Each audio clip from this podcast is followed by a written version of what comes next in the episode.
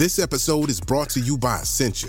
A better you starts with better hydration. Essentia is on a mission to inspire people to do what matters most. Their proprietary ionization process transforms water from any source into ionized alkaline water, providing water that's 99.9% pure with a pH of 9.5 or higher.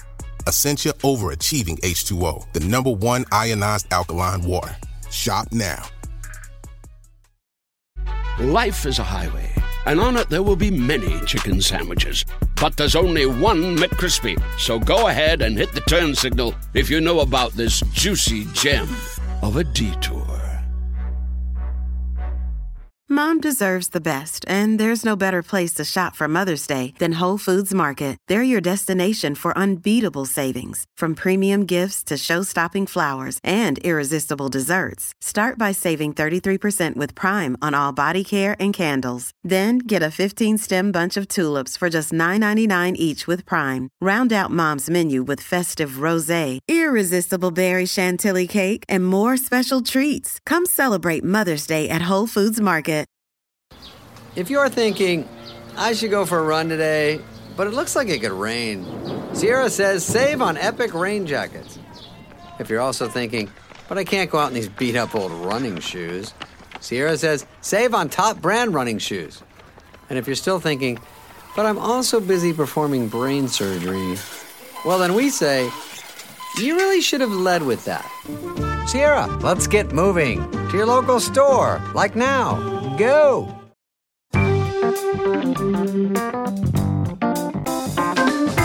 Hello, and welcome to the Rookie Chef podcast with me, Nadiya Zirfat, where I'll be interviewing some brilliant chefs about their exceptional recipes. We did this recording at home, so sometimes the audio quality might not be what we would expect in the studio.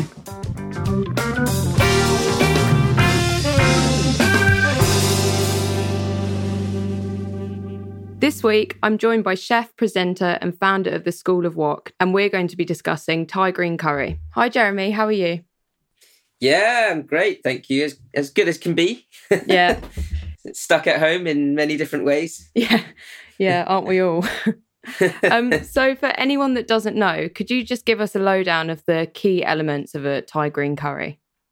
Yeah, look, it's I, it always starts with the pestle and mortar before the ingredients. I think for a proper Thai green curry. So you, you, you know, I I always say with Thai food, um, it, the pestle and mortar is probably the most important bit of equipment that you need um, because you kind of want to squeeze all the the the sort of the, the oils out of all the herbs and spices. Um, but essentially, you've got a, a, a Thai green curry paste that you've got to make um, and then uh, and then you just have to love your curry. um, so you know, give give it a, a, give it time. You got to fry off the paste and the spices, um, uh, and and and then as you go sort of through it, you sort of gradually add the coconut milk, or and depending what what meat or or fish or or you know even tofu and veg you're putting in there, you know that that needs to be almost seared into the paste before you you get into the rest of the curry. Um, but um, but yeah, I, I, I am happy to go through like each and every step in a much more intricate way um, when you're ready. so you you talk about how important the pestle and mortar is in creating the the paste. What do you think that a paste can give that a shop bought jar of Thai green curry paste can't? Okay, yeah, I mean you get there's so many different types of jars of Thai green curry paste, and I say sort of um, in, in inverted commas paste because like some of the more sort of Western jars of curry paste are, I would say are definitely you know they're probably mixed with quite a lot of liquid or water or coconut milk already and things like that. Yeah, and those those sort of pastes are definitely in my inverted commas. I wouldn't call those pastes. You can get um, sort of more authentic Thai curry pastes, um, um, but again, because they have to sort of sit on shelf for quite a long time, they might have um, uh, sort of uh, preservatives, additives, um, uh, you know, even sort of uh, it, it, might be hard to sort of avoid things like MSG in them and things like that. And I think like it, it, it is it that when you make it from scratch you make it fresh, it it's a completely different feeling. Yeah. um, you know, the, the the end product, your final dish, is always going to be far more tasty because you know if you're using fresh herbs, fresh um, uh, and, and all fresh paste ingredients, then you're sort of bringing the oils out. You know, literally at the time of cooking, and that's what makes the difference. You know, and and perhaps it's a good time to go into what's actually in a good sort of fresh Thai green curry paste. Um, you the the things that might be easier to to find are your you know your garlics and your green chili, you know, garlic, green chili, uh, lemongrass these days is pretty easy to find. Um, uh, coriander root we use, so uh, I think a lot of people tend to sort of throw away the coriander the stems of coriander and the root of coriander, but that's got so much flavor in it and also texture. Um, so we always use coriander root in in a in a good green curry paste. Um, and then Thai shallots or sh- normal shallots or or swap it out with just normal onion. That's also fine. Um, Thai shallots, everything in sort of Thai herb or or, or, or ingredients tends to be slightly more sweet um, uh, and doesn't quite hit the back of your throat and more citrusy than you would have your your classic sort of uh, onions or or shallots, uh, Western onions and shallots. So the same with um, your, your galangal, for example. So we're moving into more sort of, um, uh, I guess, exotic te- territory here, where where you, you know you wouldn't necessarily get galangal or um, kaffir lime leaves in in sort of all the major supermarkets, Western supermarkets, but they, for me, are core ingredients to good Thai green curry paste. Um, you know, galangal, if I want to explain that, is uh, very much taking that concept of ginger. Like, if you can't find galangal, you can swap it out with ginger, but it won't taste exactly the same. Yeah. It will give you a good green curry paste. It just won't be exactly the same. And that citrusy flavor that comes off of galangal, it's kind of like a almost like a citrus menthol ginger. Yeah. um, It sounds um, very different to your standard ginger that you, you know, get in your local supermarket or Yeah, it is, and it's rock solid. It's not something that you can um necessarily like bash with a cleaver. You know, like Yeah. um so so whereas ginger you can. So um so so you want to take your your galangal um it, you know when you're chopping into it you really got to chop into it really fi- as finely as possible first before it goes into pestle and mortar and uh, lime leaves are one of those things that I always have in my freezer, just because I am who I am. But not not everyone would have that. Um, you can buy dry kaffir lime leaves, but personally, I feel like they don't add anything. There's no taste to dried um, lime leaves. Um, similarly to dried curry leaf, I just feel like you may if you can't get fresh, just leave it out. Like, Yeah, yeah. Um, um, and if you can't find kaffir lime leaves, then you can swap it out with things like a little bit of um, lime um, pith, or you know, like a, a, um, a lime peel, or um, and just grate it in. Again, not hundred percent necessary. Um, but so the idea is just to reiterate. So if you've got your, you know, onion, your, your shallots or onions, garlic, green, lots of green chilies. Like if we're talking like two to three cloves of garlic, I might use like eight to 12 whole large green chilies Yeah. in this curry paste. And one of the, the sort of best things about green curry paste or any curry paste is that you can make lots, always make lots and freeze what you don't use. Yeah, I think you um, mentioned that on the phone the other day, and I was Right. really surprised that you could freeze it because it kind of makes the whole experience of making a curry a lot less daunting. Because if you Yes. sort of make a big batch, you freeze some, then that's half of it done, right? Well, Right, maybe not yeah. half a quarter, but that's Yeah, a lot I- of the work done already, and then you can just sort of have it on tap, I guess. Absolutely. I, I- actually, at the beginning of lockdown in March, I um I made a huge batch of curry paste and I used it for so many different dishes. It wasn't just for a Thai green curry. You know, you can use it for stir fries. You can use it to sort of marinate chicken or meat um, and then roast it. You know, whatever you want, you can use because it's got all those great ingredients in there. Um, and I, I think it took uh, about four months in the freezer to get through that Wow. green curry paste. So and how- I and on it, I use it on a weekly basis. Yeah. How long would you say it lasts for once you freeze it? And also, what's the best way to freeze it? six months. Oh, wow, okay. it- it- it- you can. possibly even longer. The best way is to do it in. I find it on a like on a in a thin layer on greaseproof paper on top of a baking tray. Um, so you freeze it in that thin layer so that once you've once it's frozen, the next day take it out of the freezer and then put it into a, a food bag and and just crack it and like into smaller pieces. So it's not in a solid lump, and then it's hard to sort of get the amount Ex- that you need. exactly. You could do it in in ice cube trays as well. Um, but I love that um, trick. I found that one out recently, and it just blew Yeah. my mind. Yeah, exactly. Because then you've got one little piece for each curry, you know. yeah, Um, but I quite like this sort of thin layer because that means that you can take little bits uh, depending on what um what you want. You know, you don't always have to have the same ice cube uh, amount. Yeah. Um. Uh. So so yeah. The uh, the only things other things I'm missing into that sort of finely chopped sort of uh, set of ingredients would be so classically. Um, uh, you'd have things like uh, lesser ginger in there as well, which is something that you definitely can't find here in the UK that often. In Chinatown, they always have it. In most sort of Thai supermarkets and Vietnamese supermarkets, they'll you'll probably find it. it uh, another name for it is finger ginger because it kind of looks like long fingers, like kind of good for this sort of time yeah. uh, around around Halloween, I guess you know. definitely. Um, uh, but but it, lesser ginger is is like a sweeter, um, uh, less citrus, um, more bittersweet uh, sort of type of ginger. Um, uh, similarly to turmeric, um, and we put turmeric into this as well because turmeric. Uh, the color sort of it, it, the, the the yellow almost accentuates the green yeah. of the curry. Um, a, and it, I, I tend to, if you can, use fresh turmeric root um, in the paste um, uh, because it, it, again, it's got a, a sort of fresher flavor. You get the oils and the, the, the sort of moisture that comes out of that as well. It just it, it will give you the best curry paste for sure. yeah. And then the last ingredient that we put into that is it, it tends to be shri- uh, about half to one teaspoon of shrimp paste, and that's the sort of classic, like deep savory flavor that you'll get from your your Thai curries that sort of combines with the fish sauce and seasoning later on in the actual cooking of the curry. Yeah. That's a lot of incredible ingredients in there. and a- as, yeah. as you've said, it's, you know, a lot of them aren't necessarily um, readily available in your local supermarket. So you'd say the best places to buy them would be sort of Thai supermarkets, Vietnamese.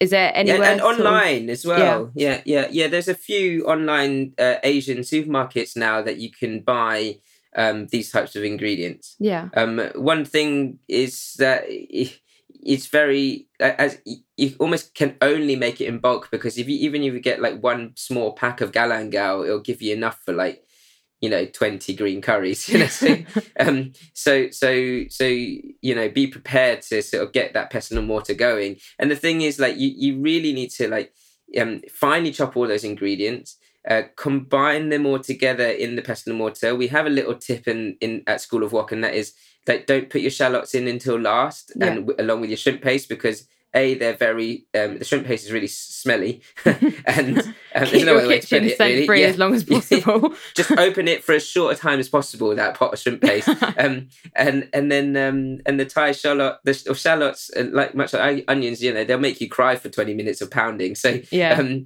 so so, so get get everything else pounding first and then you want to get that paste to a really like a smoother paste and a unanimous paste rather than like bits of Yeah. ingredients yeah and that could take a 15 to 20 minute Yeah. sort of set of pounding yeah. Speaking of onions, do you have any tips to stop yourself from crying? Because I always leave them until last because my eyes just I can't Uh, see yeah, by the end of it. I, I I've tried numerous different ways, uh, and our YouTube School of Wok audience have like told us many, many different ways. Um, because I'm constantly crying on the videos. So, um, I, and there's you know there's there's been like goggles. Uh, there's I was going to try goggles at one point, yeah, but uh, apparently like um uh bite a piece of bread or hold a teaspoon in your mouth or something like that like so i said to the guys actually what we should try is try all of the techniques that have been suggested on our youtube channel uh, in one go and see whether that works that would be a sight, wouldn't it? It's kind of like hiccups. Everyone has their favorite way of stopping hiccups, but do any of them actually work? It just I don't know. Sca- scaring scaring definitely works Really? yeah or a combination like drink, have hold some water in your mouth, and get scared at the same time. Oh my gosh, that just sounds painful. See, I'm going to try that now, and if it works, then I'll I'll take your advice on anything you say about onions because I feel like you've Yeah. tried and tested both things. there should probably be a disclaimer on that one for don't try this at home. But anyway, yeah. So, um, speaking of School of Wok, I think you mentioned the other day that um, Thai green curry is one of your most popular courses. Yes, yeah. I mean, we we we have like an introduction to Thai cuisine course at the school, and I, I, you know, I started the school in just Chinese food, but now it's like Chinese, all types of Southeast Asian, Korean, and Japanese cooking, and the Thai ones for sure were the sort of the second quickest to fill up um, a few years back, and now they're just as just as popular as the Chinese classes. Um, and so yeah, the, and and we did sort of at one point I think we took our original like Thai green curry, somtam salad, and Thai spring roll um, menu off off our class list, and we got quite a few complaints from customers Really? about it, so we had to bring it back in. What do you think makes it so popular?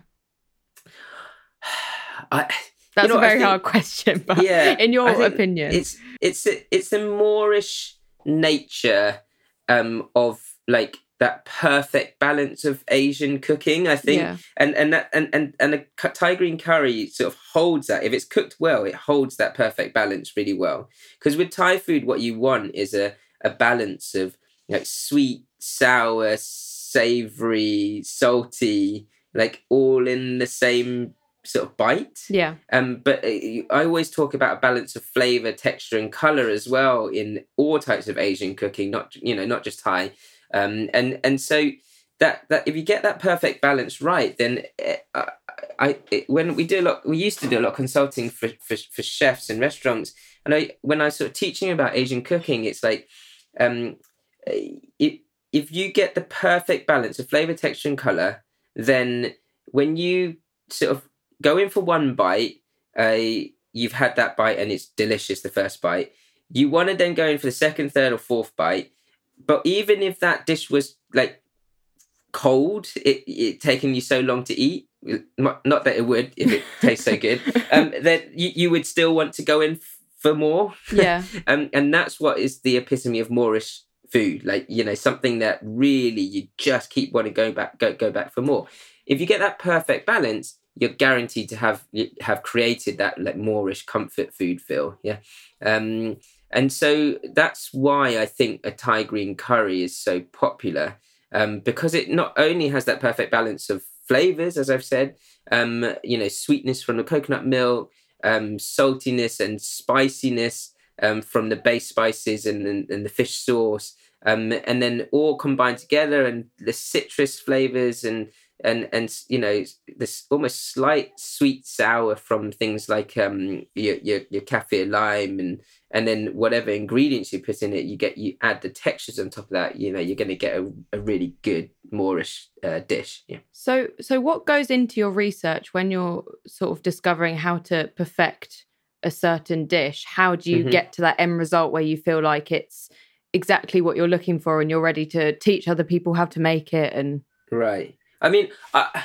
I I consider myself quite quite fortunate in the sense that um, since a young age, I, I've I've uh, my family, you know, travelled a lot, um, uh, and so you know, having lived in Southeast Asia, I lived in Singapore with my family when I was around ten. That's when my sort of foodie journey really started. Um, and uh, having lived there and dotted around all these different Southeast Asian countries at a young age, I- I sort of picked up a palate and a taste for for that this type of food anyway.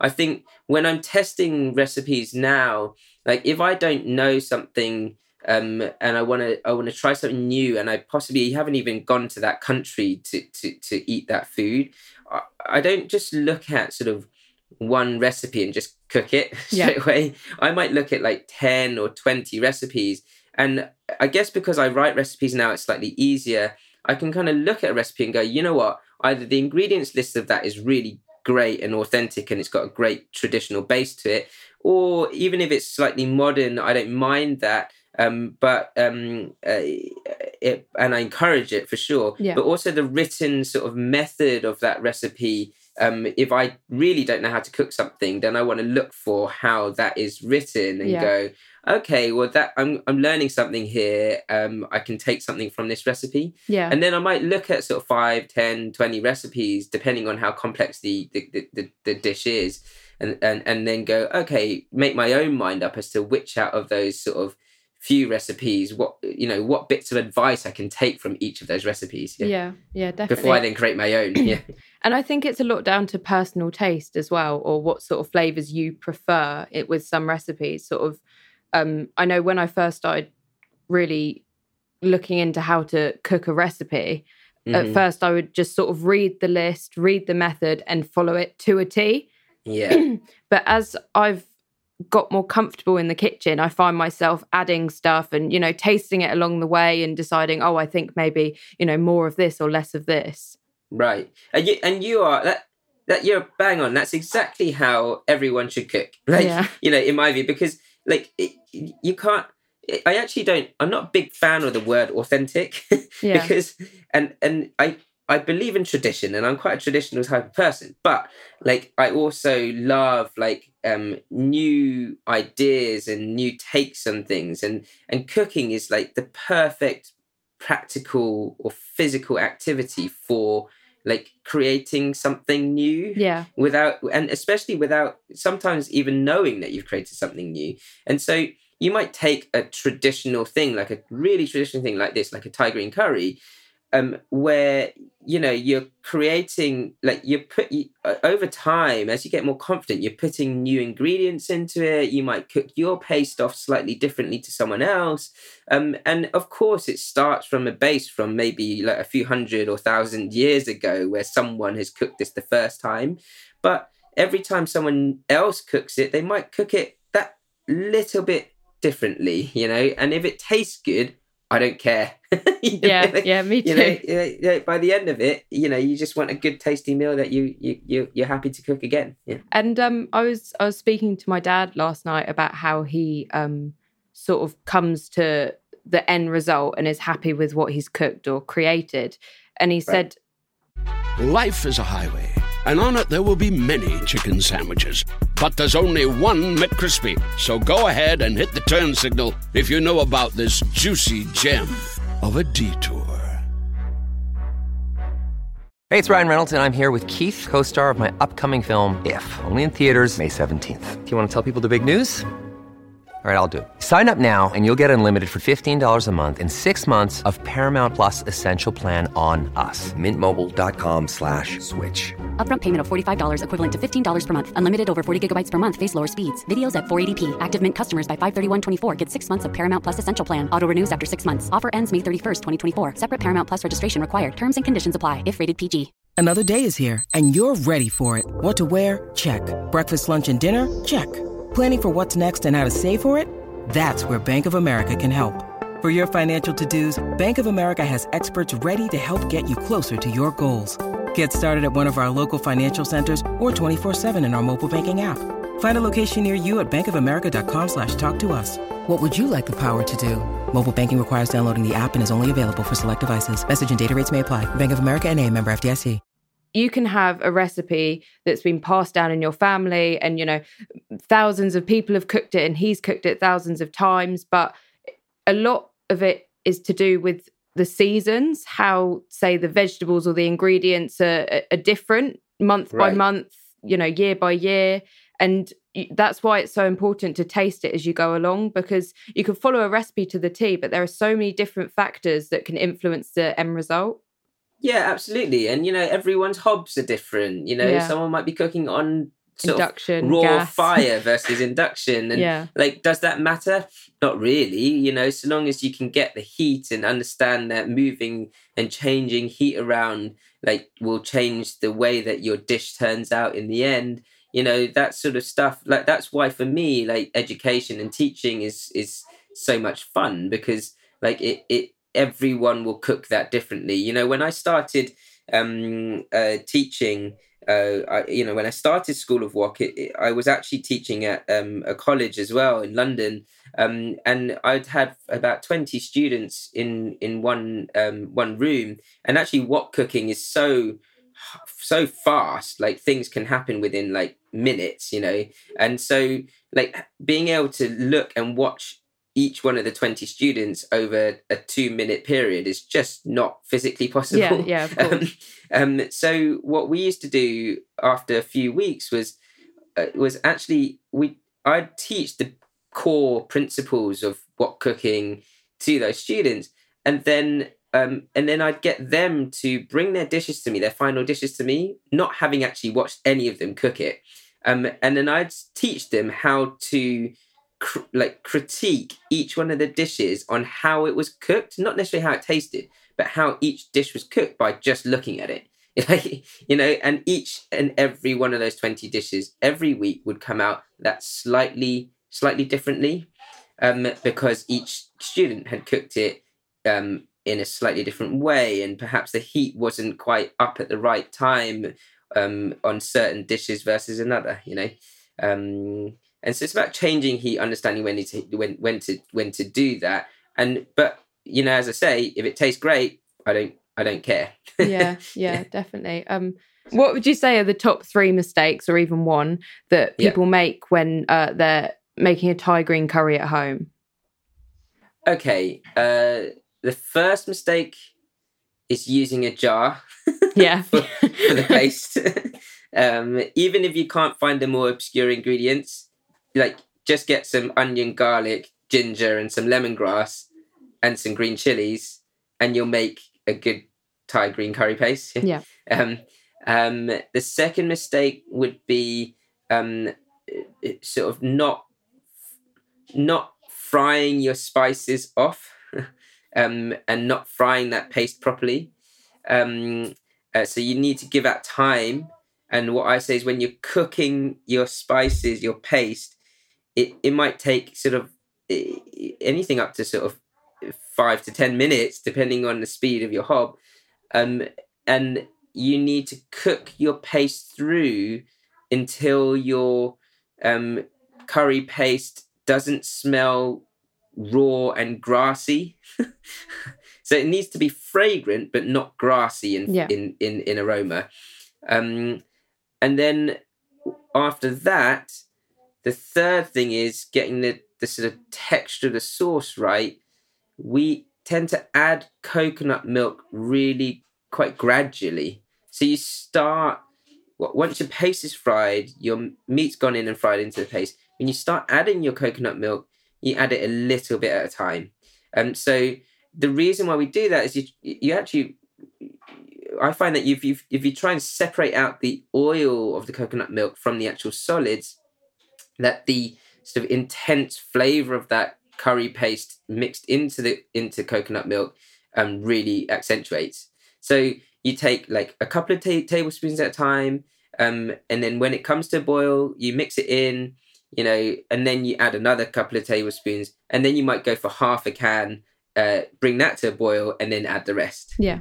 So it's a gradual process. Yes, Yeah. Which is why I said at the beginning, you need to love your curry. You know, you need to take your time over it um, to to do that. Yeah. So, is there any other advice that you give to someone once they're cooking the curry itself? Um, yeah, I think it's essentially once your coconut milk has all gone in, then you want to let that curry sort of um sort of simmer and boil on a sort of medium heat for you know twenty minutes to half an hour. Yeah, and that during that time your your sort of coconut milk will it, your curry sauce will sort of start to thicken bit by bit. I tend to sort of almost take this slightly Indian approach to this, where if it sticks a little on the bottom um, of the pan, I, you kind of want that because that's produce that's creating more flavor, and you you allow it to stick to the bottom of a pan, and only stir it every sort of ten minutes or so, so that you can then scrape any flavor of those spices and stickiness off the bottom of the pan, and then uh, once you've gotten that that far if uh, sorry if you if you have any like sort of um meatier vegetables or harder vegetables that need cooking like carrots or or aubergine and things like that those can go into uh, to the curry uh, sort of closer to that beginning, or you know, with the, either with the chicken or or, or with the meat, or or, or um, once the coconut got milk has all gone in, and then any sort of quicker cooked vegetables like sugar snap peas, or you know, like some people like baby corn in theirs, or you know, things like that, like that you want to keep crunchy, put in in the last sort of three to five minutes. Don't yeah. let them overcook. Um, and then the last process is just seasoning it. So you need to season it um, and f- try and find that balance. We've got the spicy in there, we've got natural sweetness from the coconut milk. Um, but to find that balance and almost accentuate or amplify that balance of flavor, you need your fish sauce um, for saltiness and savory. Um, and that's going to complement the shrimp paste uh, that's in the curry paste. Yeah. Um, and that fish sauce, you're going in tablespoons with fish sauce. Like usually it's about two to three tablespoons in a sort of two to four person portion of fish sauce. Um, but go by taste, you know, go tablespoon at a time because everyone's got different salt palate, you know. So um, once you're happy with the saltiness that that fish sauce has created, then you want to balance that saltiness out with some palm sugar or brown sugar or, or normal sugar. And the palm sugar or the sugar yes, it's adding sweetness, but it's to balance out the saltiness of the fish sauce, but also to accentuate the sweetness of the coconut milk.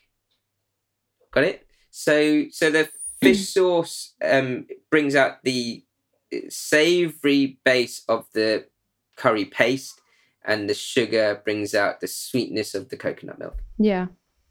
And um, I asked the BBC Good Food Together Facebook group what they'd like to hear from you, what what uh-huh. sort of expert tips they'd like. Yeah. And um, John Datta said, other than chicken, what works best as a protein? I've tried and liked salmon, but wondered if there were any other options that pair well. Yeah, salmon's great. Uh, uh with with fish and things, obviously, it, do, it doesn't take as long to cook. So the general gist would be for me, like to to make your curry sauce, put whatever veg you want in there, or, or longer cooked veg in there, and then put your salmon in last ten yeah. minutes. So like um, uh, with uh, prawns, prawns work fantastically. Um, I, I I'm a big fan, as most Asians are, of like prawns with shell on, rather than like just sort of peeled and deveined prawns um, uh, the the shell adds a lot of like natural savory flavor to to anything you cook. Um, so uh, you can either sear the prawns and then put them in, or you can just put uh, butterfly them, take out the vein, and keep the, the, the, you know keep the shell and put them put them straight in. Um, and then you know different types of tofu works really well um, in in Thai green curry.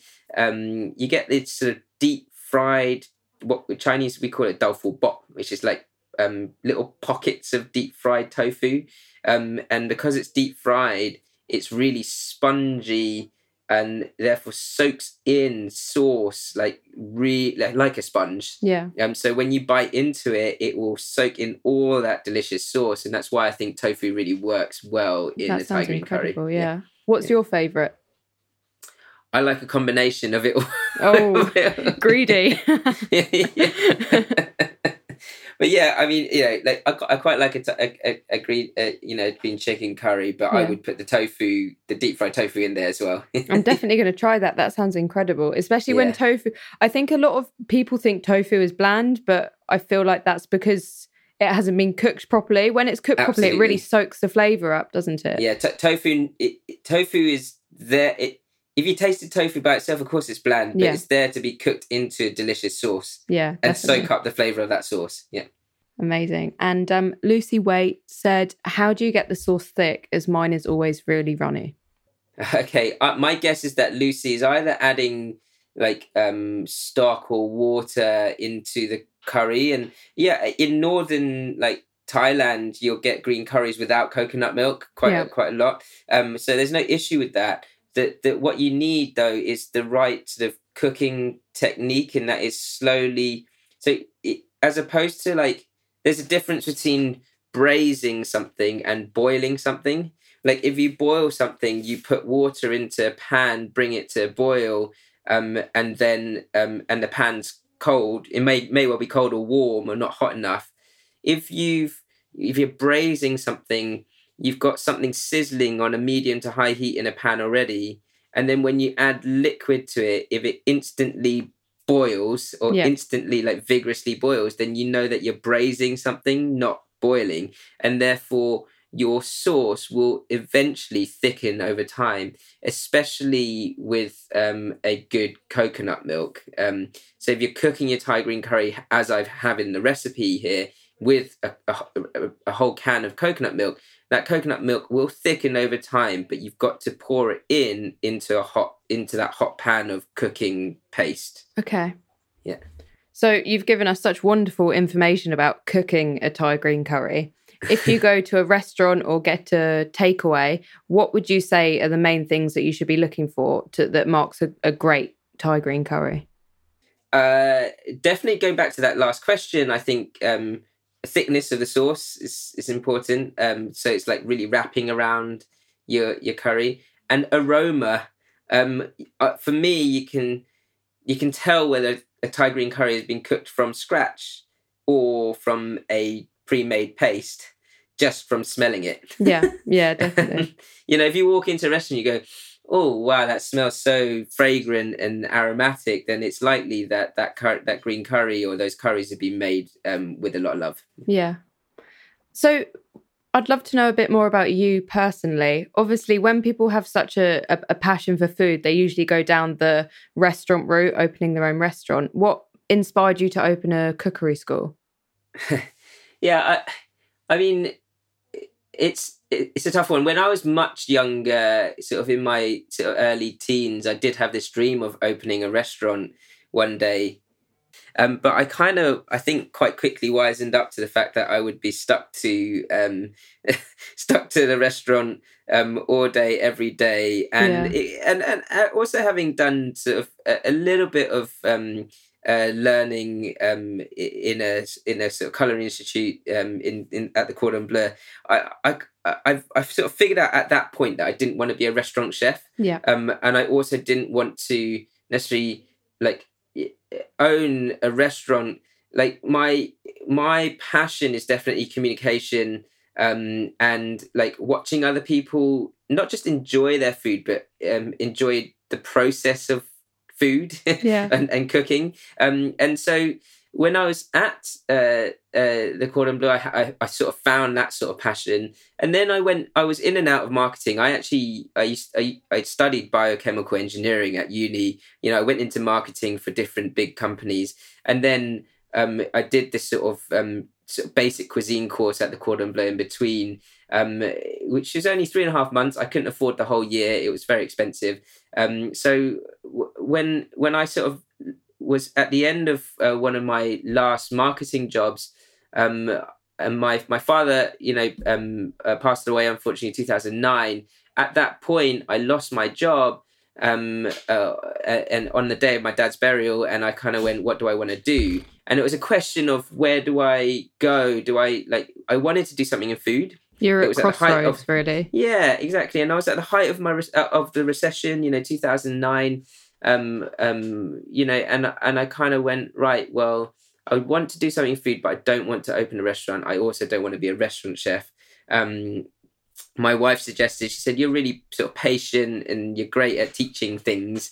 Um, why don't you teach cooking instead? Like, why don't you teach?" And I was kind of like, "Okay, that's a great idea." You know, so like, Yeah. you know and and I and I, I just started teaching people in their own homes and that's how school of wok started and it was a very um sort of i was thrown in that situation because i didn't have a job um uh, but uh, i i kind of just ran with it um and after about six months so at first it was called sort of family friends and or like friends of friends who went oh yeah i'm really interested in that um after about six months i think over 50% of my customers came from google so Wow. um, so which was like it's still small it was only like two or three classes a week but that was still it kind of showed me that I I was doing something right and Yeah. and and sort of you know our my first few customers were really very very kind and i'm still really actually close friends with the sort of two or three of my customers from like 10 11 years ago um and what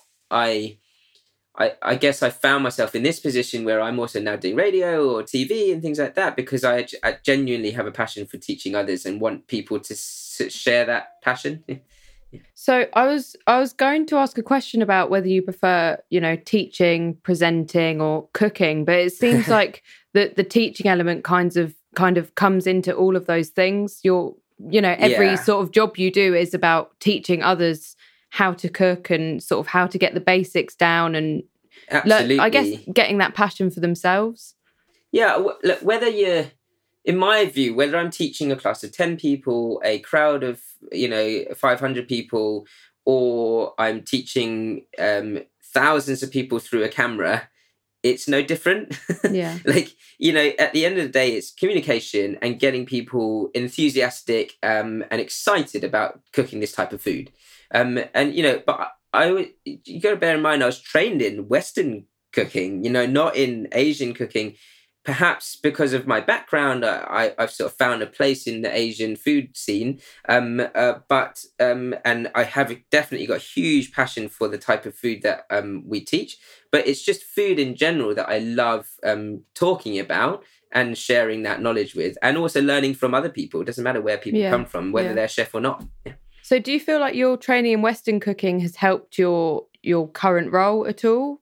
Or do you feel like they're just massive. Oh really? yeah. I mean, it's all combined. You know, at the end of the day, my big learning over the last sort of 10, 11 years, and even before, is that it's uh, core techniques of cooking that make you like allow you to cook whatever you want. Yeah. um. So whether it's like Western or Asian cooking, those core techniques generally are going to be pretty similar. Um, the only one in Chinese cooking that I would say is like completely unique that a West that Western cuisine doesn't have is wok cooking. like Yeah. really, like everything else, like you got like you know deep frying, steaming, poaching, braising. You know these days sous vide cooking. You know all those sorts of things like will like can spread across any type of cuisine. Yeah. Yeah.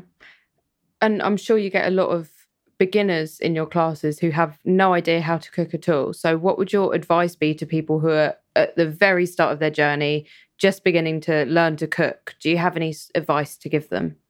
yeah, yeah. It, it, the advice is probably sort of going back to the last bit of the conversation, and and that is once you've learned sort of those core, you know, six to ten techniques of cooking things, um, then you you can then start to be really creative, and as you're sort of finding, you can start to add your own ingredients or choose your own ingredients and maybe ch- slightly change that technique slightly to your liking.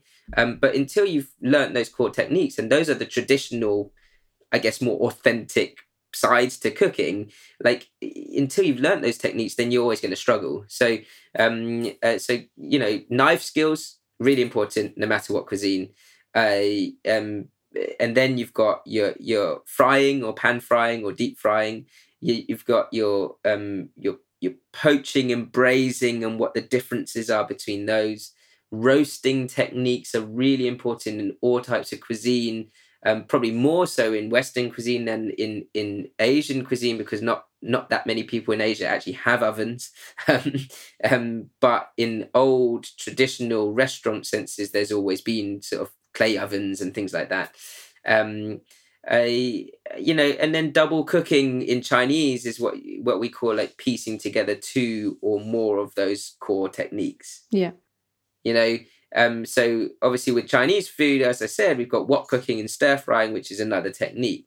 But once you've learnt those sort of six, seven core techniques, then you can move around the kitchen and do what you want and Yeah. and be as creative as you want. I think that's excellent advice because it it is kind of daunting when you first start to cook. I mean, I've cooked all my life, but I've never really been into cooking, if that makes sense. I haven't put the time into really learning, but it's only sort of recently that I I really do want to learn how to sort of adapt dishes and make my own and learn about all the different flavors and elements to cooking. So I think that's fantastic advice for sort of discovering how to do that, I guess. Sure. So who did all the cooking before you started cooking? I, well, to be honest, I actually cook a lot at home, but I wasn't very adventurous with it. So I sort of, like I said, I'd follow a recipe, but I wouldn't sort of think about what I had done right or Right. wrong and adapt it and change it to my taste. I'd sort of just follow it. I wouldn't taste along the way, Yeah. which is, as I've, I'm told by my mum, terrible.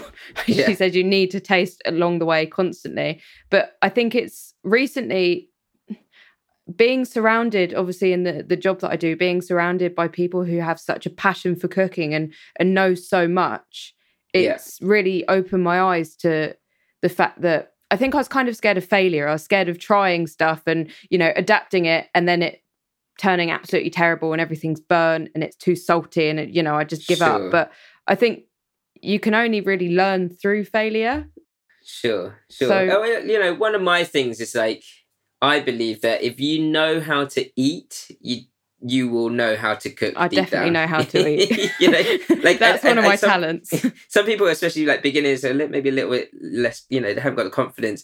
They of say, "Oh, I, you know, I just don't know how to cook." It's like, well, do you know how to eat? Like, Yeah. do you like what do you like? Do you like this, and what do you like about it? You know, look, what what do you like about a Thai green curry? Why is it so tasty to you? You know, and then when they start to explain those things, then I'm like, oh, you're teaching me already. Yeah. You know, like you know, Yeah. and and that's that's just it. You know, I like with my three year old, he's not the best eater, like I have to admit. Um, but over lockdown, he's gotten a little bit better. Um, and little things like watching films like Ratatouille have Yeah. helped. You know, like um, and that is like that concept of like Gusteau, where it's like you know everyone can cook. I kind of like agree with that. You know, like everyone can cook. It's in everyone. You know, it's in everyone's blood because you have to eat like at Yeah. least two or three times a day. You know, so like um, so so you, you just physically will get there if you're either taught right or you're you've got that exploratory nature within you to go oh how did someone actually make that yeah Yeah. Well, I think that's all we have time for, but thank you so much. I've learned an incredible amount of information and knowledge, and I feel like I can really nail the Thai green curry now, as well as probably many other types of cooking after that. So oh, it's my you. pleasure it's my pleasure yeah Join us next time where I'll be learning the secrets behind another favourite dish.